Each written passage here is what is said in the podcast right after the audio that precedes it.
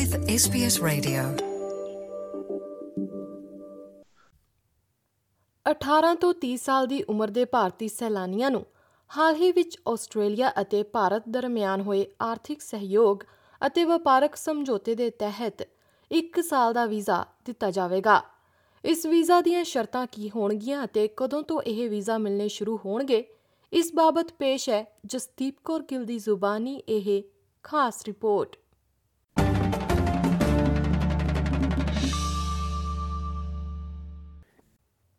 Bharat, Australia ਆਰਥਿਕ ਸਹਿਯੋਗ ਅਤੇ ਵਪਾਰ ਸਮਝੌਤਾ ਇਸ ਸਾਲ 29 ਦਸੰਬਰ ਤੋਂ ਲਾਗੂ ਹੋ ਜਾਵੇਗਾ। ਇਸ ਨਾਲ ਦੋਵੇਂ ਪਾਸੇ ਮੁਫਤ ਵਪਾਰ ਦਾ ਰਾਹ ਪੱਧਰਾ ਹੋ ਜਾਵੇਗਾ। ਇਸ ਸਮਝੌਤੇ ਦੇ ਤਹਿਤ ਨੌਜਵਾਨ ਭਾਰਤੀਆਂ ਨੂੰ ਇੱਕ ਨਵਾਂ ਵਰਕਿੰਗ ਹੌਲੀਡੇ ਪ੍ਰੋਗਰਾਮ ਪੇਸ਼ ਕੀਤਾ ਜਾਵੇਗਾ, ਜਿਸ ਵਿੱਚ ਹਰ ਸਾਲ 1000 ਸੀਟਾਂ ਰੱਖੀਆਂ ਜਾਣਗੀਆਂ। ਇਮੀਗ੍ਰੇਸ਼ਨ ਵਿਭਾਗ ਦੇ ਇੱਕ ਅਧਿਕਾਰੀ ਨੇ SBS ਨੂੰ ਦੱਸਿਆ ਹੈ ਕਿ ਸਮਝੌਤੇ ਦੇ ਲਾਗੂ ਹੋਣ ਤੋਂ 2 ਸਾਲਾਂ ਦੇ ਅੰਦਰ ਵਰਕ ਅਤੇ ਹੌਲੀਡੇ ਵੀਜ਼ਾ ਲਾਗੂ ਹੋ ਜਾਣਗੇ।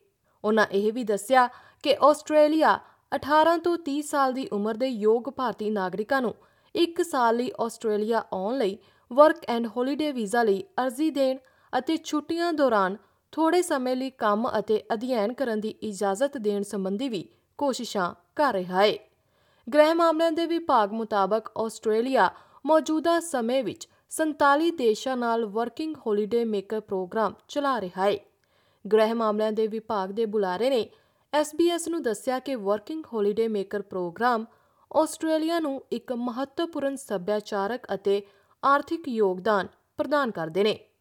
ਬੁਲਾਰੇ ਦਾ ਕਹਿਣਾ ਹੈ ਕਿ ਸਰਕਾਰ ਕੋਵਿਡ-19 ਮਹਾਮਾਰੀ ਦੇ ਦੌਰਾਨ ਅਤੇ ਬਾਅਦ ਵਿੱਚ ਆਸਟ੍ਰੇਲੀਆ ਦੀ ਆਰਥਿਕ ਰਿਕਵਰੀ ਲਈ ਵਰਕਿੰਗ ਹੌਲੀਡੇ ਮੇਕਰਸ ਦੀ ਮਹੱਤਤਾ ਨੂੰ ਵੀ ਮੰਨਦੀ ਹੈ।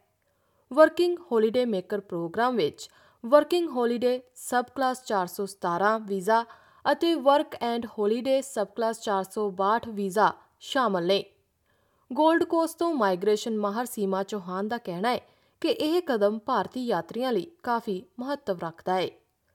ਸ਼੍ਰੀਮਤੀ ਚੌਹਾਨ ਦਾ ਮੰਨਣਾ ਹੈ ਕਿ ਭਾਰਤੀ backpacker work and holiday visa ਵਿੱਚ ਕਾਫੀ ਦਿਲਚਸਪੀ ਲੈਣਗੇ, ਪਰ ਉਹ ਇਹ ਸੋਚ ਕੇ ਚਿੰਤਿਤ ਨੇ ਕਿ ਕੀ ਵੀਜ਼ਾ ਅਰਜ਼ੀਆਂ ਲਈ ਭਾਰਤੀ ਸਰਕਾਰ ਦੇ ਸਮਰਥਨ ਦੀ ਲੋੜ ਹੈ ਜਾਂ ਨਹੀਂ। ਸ਼੍ਰੀਮਤੀ ਚੌਹਾਨ ਇਸ ਉੱਤੇ ਜਲਦ ਹੀ ਹੋਰ ਸਪਸ਼ਟੀਕਰਨ ਮਿਲਣ ਦੀ ਉਡੀਕ ਕਰ ਰਹੇ ਨੇ। ਬਿਨੇਕਾਰਾਂ ਲਈ ਵੀਜ਼ਾ ਸ਼ਰਤਾਂ ਵਿੱਚ ਅੰਗਰੇਜ਼ੀ ਭਾਸ਼ਾ ਦਾ ਗਿਆਨ ਅਤੇ ਨਿੱਜੀ ਸਹਾਇਤਾ ਲਈ ਲੋੜੀਂਦੇ ਫੰਡ ਦੀ ਲੋੜ ਸ਼ਾਮਲ ਹੈ। ਦੱਸਣਯੋਗ ਹੈ ਕਿ 1 ਜਨਵਰੀ ਤੋਂ 31 ਅਕਤੂਬਰ 2022 ਦੌਰਾਨ 1,43,637 ਵਰਕਿੰਗ ਹੌਲੀਡੇ ਮੇਕਰ ਵੀਜ਼ਾ ਅਰਜ਼ੀਆਂ ਦਾਖਲ ਕੀਤੀਆਂ ਗਈਆਂ ਸਨ। ਜਦਕਿ ਯੋਗ ਦੇਸ਼ਾਂ ਦੇ ਨਾਗਰਿਕਾਂ ਨੂੰ 1,49,629 ਵਰਕਿੰਗ ਹੌਲੀਡੇ ਮੇਕਰ ਵੀਜ਼ਾ ਪ੍ਰਦਾਨ ਕੀਤੇ ਗਏ ਸਨ। ਇਹ ਜਾਣਕਾਰੀ SBS ਤੋਂ ਨਤਾਸ਼ਾ ਕੋਲ ਦੀ ਸਹਾਇਤਾ ਨਾਲ ਪੰਜਾਬੀ ਵਿੱਚ ਜਸਦੀਪ ਕੌਰ ਗਿੱਲ ਵੱਲੋਂ ਪੇਸ਼ ਕੀਤੀ ਗਈ ਹੈ।